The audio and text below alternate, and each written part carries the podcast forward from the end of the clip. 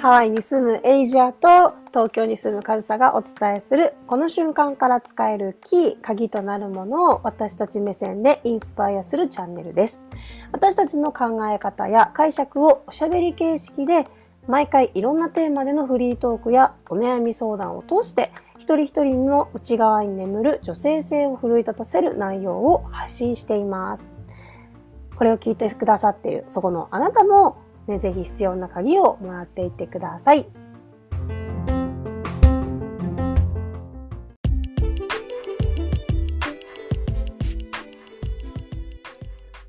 Hi guys! こんにちは。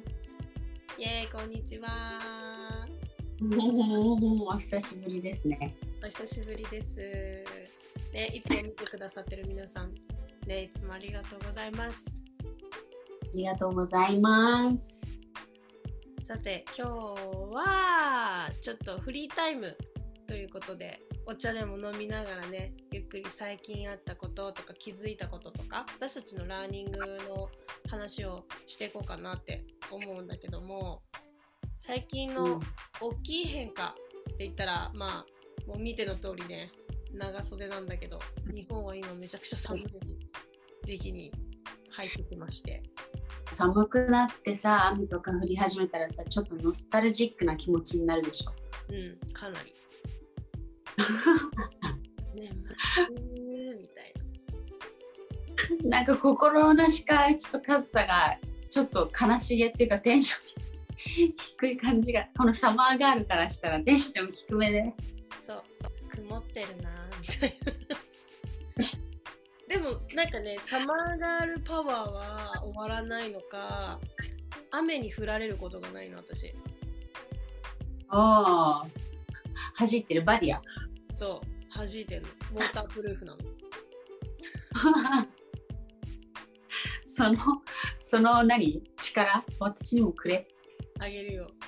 なんかね晴れるんだよね私がいるとあこれこれ聞いたらすごいなんかクレームきそうなんだけどさ。あーはいはいはいはいはいはいはいはいって感じですね。来そうだよね。そうなんだよ。なんか台風の日とかですら私傘持って出てなくってでも全然降られなくって。で店に入るとブワーみたいな。雨降って。あでもほら、いつもそうだなって私はいつも思ってるよ。でしょ？でしょ？そうそう。そう。電車乗った時のの乗る前までは晴れてて、カズさんが電車に乗ったと思うのがわーって見始めてっていうとかさ、結構目撃者だから私。あとハワイとかでもさ車乗ってる時にスコールが来てさ降りたら晴れてるとかさ、そういうのうんうん 晴れ女だね。そう晴れ女なのサマーガールパワー。そうなんです まあそれもあるしどうですか？そっちは。そっちは？こっちハワイはね、ハワイは紅葉はないんだけど、一年目の前に大きい木があるんだけど、あちょっと黄色、葉っぱが黄色くなってきたなって言って、ちょっと風が吹いてて、なんかまったりとかして、うん。あ秋だなと思ったりとか、あとなんか天候が最近はもう曇り、雨、風みたいな感じで、ちょっと変わり目を感じてるかなって感じ。うんうんうん、そうそう。だからハワイも一応、うん、冬に向かっております。ハワイは冬が一番好き。えじゃあ暑いの嫌いだもんねそうそう、日焼け済ましといてって。済ませといてなんだよねでビーチ行く時もね夕方とかなんだよねそうなんです。日嫌やね。じゃないからねあもうだからエジャを日中のビーチに引っ張り出すのは多分至難の技だといや思います。マジ大変だよ本当にうん すいません。友達からよく連絡来るの、エイジャハワイに行くよって。で、みんな結構ほら、ビーチが目的じゃん、結構。そうなると私結構ギクってなるんだよね。うわあ、これ、ビーチ行きかなとか、結構避けたいんだよね、だからそういうの。だから皆さん、日本の友達の皆さん、私はビーチには行きませんのでよろしくお願いいたします。先にビーチの予定は済ませておいてから待ち合わせだよね。はい、待ち合わせしてください。うんっていうどうでもいいオープニングから入りましたけど。今回は、まあ、うんトークっていうことで、まあ、うちらのさっきも言ったけど気づきとかをなんかこう話そうかって話したんだけどなんでこの話テーマにしたかっていうと私がその最近ね周りから聞いたのがその10月って収穫の時期ね言われてます。ね、アメリカとかだと感謝祭サンクスギビングがあるように日本は特にそういうのないかもしれないんだけどでも多分下半期上半期とかで分かれたりとか多分10月って一番こうなんか境目って言われてたりとか農家さんとかは野菜とか果物とか食べ物が取れないから今あるものに感謝してでここから貯蓄していこうとか。で次の年に向けてなんかいろいろ考えていこう。っていう考えがあるらしいんだけども、まあ、これをうちらの中でもなんていうのかな今年あったこと今年の出来事であったりとか今年の気づき学びをまあ今回収してる伏線回収して来年2023年に何ができるかなとかっていうのを考えられたらいいなって思って今回これをレコーディングしてるんだけどさあ2022年どうでしたか、いや、2022年は私にとってはね、まだ終わってないけどね。けど今のところ結構ねディープな内側に入っていく期間だったかなっていうのをすごい感じてうん去年が結構もうエネルギーを外に出す行動行動っていう感じだったんだけど今回は内側に入っていくって感じでダークな方にうんまあネガティブに言ったらねダダークな方にただうーって落ち込んでとかそういうんじゃなくてなんかもう必要があってそっちに行ったっていう感じだったけどそうなんかそんな年だった。なんか自分をより発見ディープなレイヤーで発見していく年だったかなっていうふうにうん。捉えてます。あら素敵、うん。なんかその中で学びはあった？気づきとか。うんうん、もうもちろんもちろん。気づきのもうなんかね学びと気づきのオンパレードの毎日だったんだけどうん。いつも言ってるなんか、まあ、自分を知るっていうことほどなんか最強のパワーだと思うから自分を知るってことがね。でもそこでやっぱ自分を知ったはい。それで終わりとかじゃなくて自分を知った上でそれをどう行動に生かすかって行動の中でそれをどう生かすかっていうのをなんかアウトプットっていうのもちょっとここ最近する経験があってそうそれがパワフルにできたかなっていう。自分を知るってさはい知ったさっきも言ったけどエイジャが。おしまいじゃないんだよね。もう毎週うん毎週自分を無限に知っていくみたいな。うん。こんなこともあんの？みたいなさ。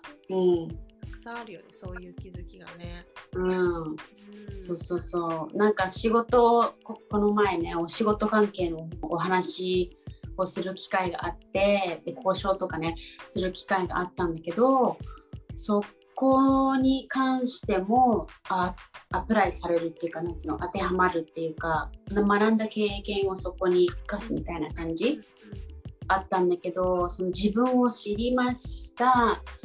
でその知った上で自分なりにパワフルに取れた行動がその自分が欲しいこうこれを求めますこのお仕事をする時にはっていうほら自分が自分側として求めることってあるじゃない、うん。でそれをなんかもう unapologetically うん。own it っていうのも遠慮なく own すること自分の求めてることをちゃんと所有することを自信持って。でそれをなんか納得いくまでバックダウンしないもう譲らない。いいまあいい意味で頑固。だけどそう頑固とはちょっと違う感じでそう don't back down 自分が納得いかないんだったら飲まれるんじゃなくてあんまあそうですよね。あんまあでもそれが会社として必要ですよねとかって言うんじゃなくて会社だから何よっていう勢いで会社雇う側でもほら今時代としてはさ雇われる側もさ求めて大丈夫だと思うのよ私は。うん。でもほら雇われる雇われないとかそういうの関係なくあの自分が求めてることをに対して遠慮なくそれをちゃんと所有する欲求を所有所有して繰り下がらない。うんうん。自分自ら自分の位置を下げないっていう感じで。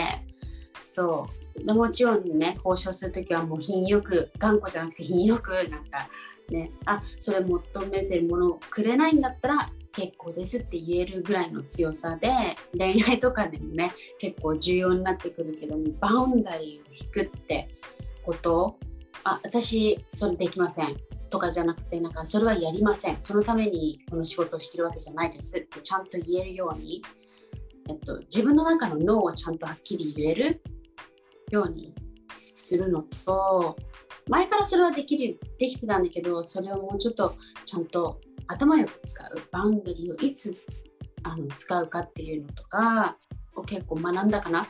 うんうんうん。学んだ学んだっていうよりもなんか分かってたものをよりパワフルに自分の中であの行動にできたって感じ。使ったって感じだね。そう持ってる武器をまたちゃんと磨いて使ったって感じだった、うん。意図的に自分がこうやって意図してそれを使ったっていう明白に使ったって感じだったから、うん。過去に経験したことがちゃんと学べてたんだな自分。あよかったよかったっていう感じだった。アメリカと日本でとかって別に比べるわけではないんだけど今エイジャの話も聞いててすごく感じたのはなんかそうやって学んで魚釣りだとしたら結構お魚をもうあげてるところが多いんだよね。答えはこれです。この魚です。みたいな。私たちが伝えてることって釣り竿の使い方なんだよね。釣り竿を渡すっていうのも多分もうこの世界にたくさんあってこの釣り竿あげます。そしたらこの魚が釣れますよっていうのはあるんだけど、うん。わあ釣り竿もらった魚釣れたイエーイ学んだじゃなくてこの釣り竿を使って何ができるのかとか何ができないのかとかそれを自分でも調べなきゃいけないし自分でも行動を起こさなきゃいけないし。なエイジャはその釣り竿を手に入れた時にそれだけしか使えなかったものをさまた磨き直して貼り付け直してとかもしかしたらこういう餌だったらもっと違うものが手に入るかもしれないとか自分の中ですごい考えてで今回それを使ったわけじゃない。もうなんかその釣り竿をほら今例えに使ってるけど釣り竿の使い方とかほらどの餌をあの使ったらどの魚が取れるとかもう分かってたんだけど取った魚をどう料理するかどうその料理の幅を広げていくかっていうことができたっていう感じだった。うんうんうん。うんうん、で釣って満足になっちゃってる場合もあるしね。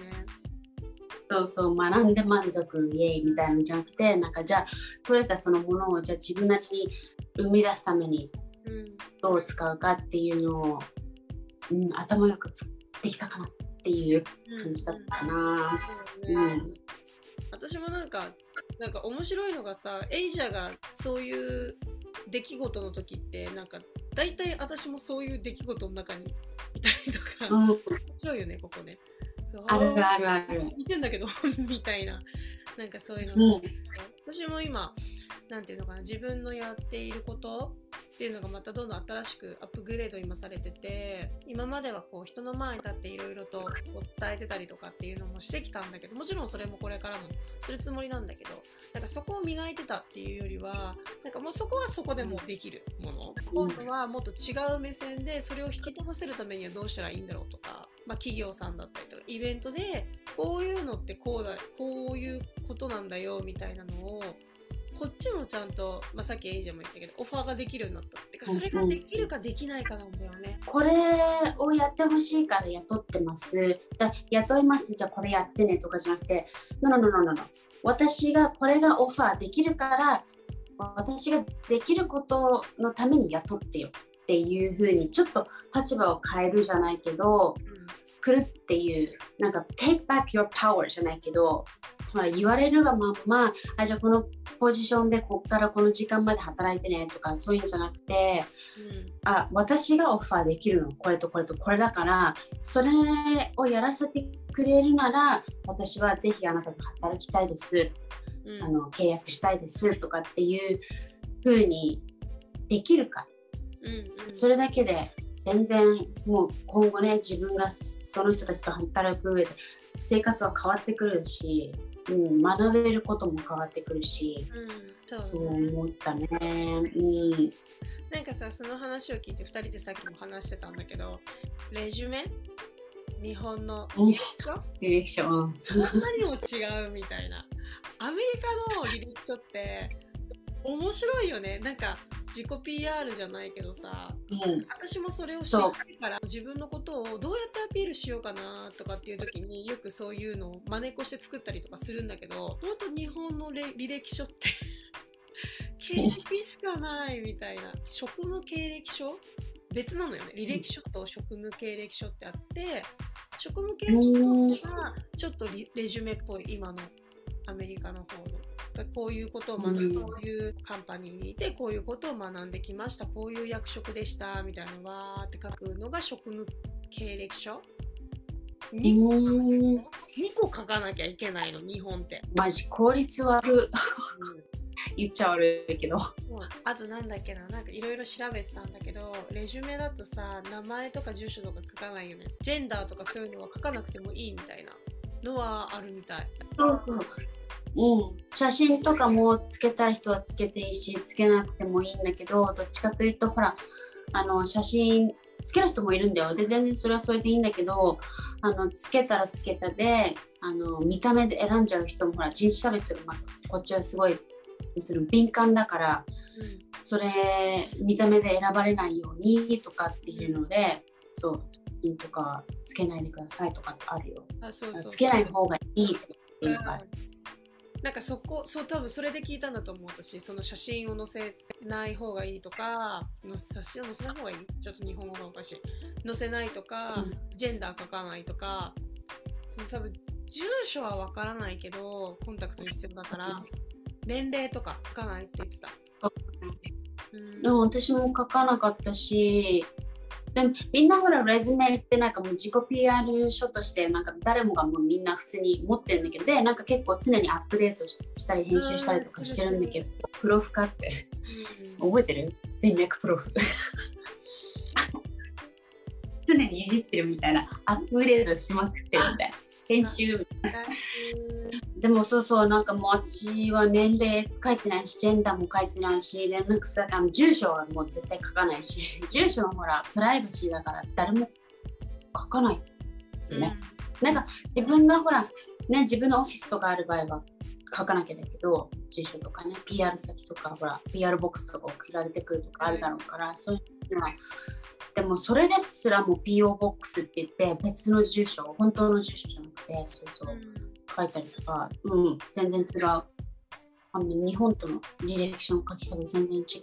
そうなんかそれがすごい面白いなって思うこれは国によってもきっと違うからどうかわからないんだけど、なんか一回ニュースになったのが会社の面接で女性が履歴書を出したら「ああ今30歳なんだこれから結婚する予定とかってあるの？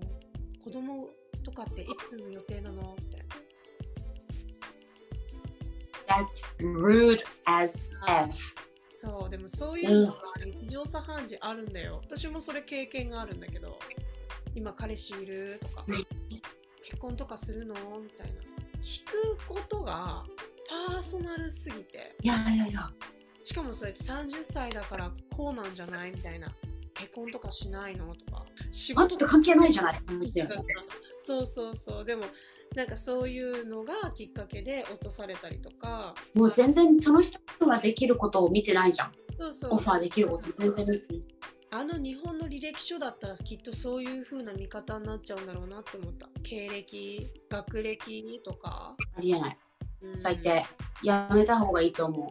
あとさ、あの実力主義じゃないところが結構多いじゃない？あそうだね。もう超極端な例を挙げると、もっとじゃあ何々選手でした、経歴が華やかでした、それってさ、アメリカだと、OK、それ過去でしょ？あなた今、今あなたは何ができるの？雇う側としてなぜあなたを雇わなきゃいけないの？雇う、そのできることを今話してよって言う言われるのね。うん。でも日本って割とほら経歴だけを見てあこの人じゃあ雇う雇わないって結構そこだけしか見ないところあるじゃない？どういうことって思うんだよね。アメリカはやっぱり実力主義、うん。天下りがないっていうか、うんもう経歴は別に、うん、了解、わ了解、わかった。で、今は何ができるの？あ、これできますか？これ言うの。何をオファーできるの？こういうことしかオファーできないの？あ、じゃあごめんなさい。って言われ現実を見てるから、うん、あれ思い出したあ見たことあるインターン映画あるんだよね。でも全然、てかあんまり覚えてないんだよね。あれの最初がぜひあのこれ聞いてる人、うん見てる人もあの見てほしいんだけどあのあ、ちょっと待って。あの、これ見てない人、これから見ようと思ってる人、ネタバレになるかもしれない。あうんうんそのそこのネタバレはしないオッケー。みんなご安心あれ。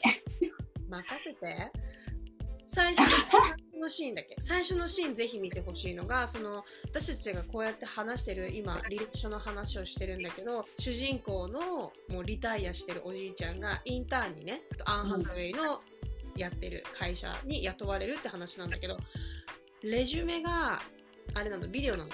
ビデオ PR なの。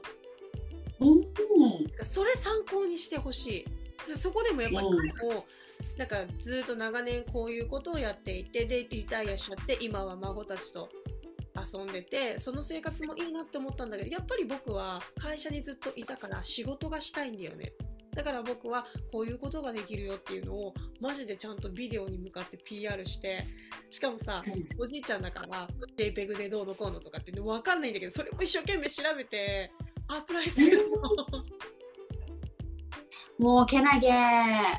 常に学ぶ姿勢。うん。で面接までインタビューまで行ってでインタビューもさだから要は自分の孫みたいな人がインタビュアーなわけじゃん。面接官。でうん。言われたのが、うん。じゃあすごく大事な質問をするね今から。君にみたいな。であいいですよ。みたいな座ってさおじいちゃんがさあどうぞ、うん。10年後君何してる？って言われて。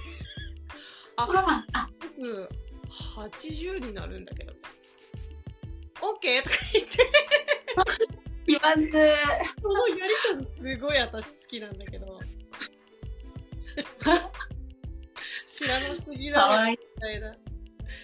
なんかそういう、まあ映画の話だからちょっと誇張されたりとか絶対あると思うけどでもなんかそういう自己 PR とかができないと分かんないけどなんかそういうの不安ですとか自分をどうやって PR したらいいか分かんないですっていう人はもしよかったらそれちょっと見てみてもいいかもね。うんうん。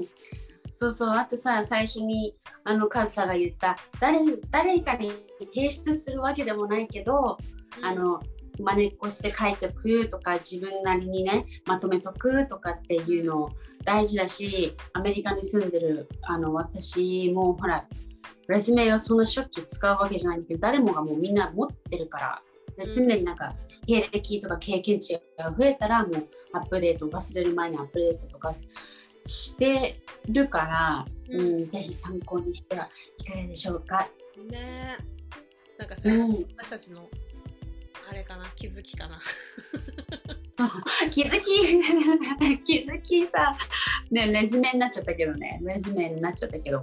いやでも、ね。レジュメってすごい大事だと思うそういう意味でも。なんか自分の経歴を見直す、それってさっきのその収穫祭じゃないけど2022年の、おお2022年のレジュメを作るとしたら何を書く？あこれワークしよ関西今ネタをうひらめいたね。でもそういうことなんだ。と思う、今年何してた？みたいな。こういうことしてた、うん。別になんだろうな。別に何もしてない。なわけない。絶対なんかやってる、そうそう。本当に細かく自分を見てあでも1週間単位でもいいからなんか私何学んだんだろう。あこうそういえばこういう気づきがあったな。なんかね気づきって言ったらみんなバーンっていう大きい何かじゃなきゃいけないと思いがちじゃん。でそんなことなくてあ自分のちょっとしたこういう仕草とかでも気づきだしあこういうこと私の中でアハモーメントだったなとかそれでもいいんだよね。だからその自分を客観し学んでる自分に気づけてるっていうその目線が大事っていうかさう学んだらそれをちゃんとアウトプットする。んうんパワフルに使いこなせるようにするっていう感じだよね。それができるようにもちゃんとログしとくとかね。そうそうそうそう。そのために日記とかジャーナリングとか、うんうん。ジャーナリング。journaling。ジャーナリング。でもね、あの他のコミュニティでその話したんだけど、意外とみんなジャーナリングの意味をちゃんとなんかまあ正しいとか、これはジャーナリングです、これはジャーナリングじゃないですとかじゃないけど、うん意外と捉えてない人が多かった。多分名前だけ一人走っているもの、たくさんあると思うから、まあそれはなんか次のね、トークテーマとかにしてもいいんじゃないかなって思う。えじゃあジャーナリングやってる？やっております。うん、書いております。ナイス。なんかそういうのとかもね、もうどんどん私ネタにしちゃうからさ、うんいいと思います。いや、そういうのをはい。やっていきましょう。はい、ということで今回は以上になります。で、キーテエンパワーメントでは毎週月曜日にニューエピソードを配信しています。ポッドキャストとあと YouTube ですね。サブスクライバーがすごい増えたということで、ね、ありがたいです。本当に。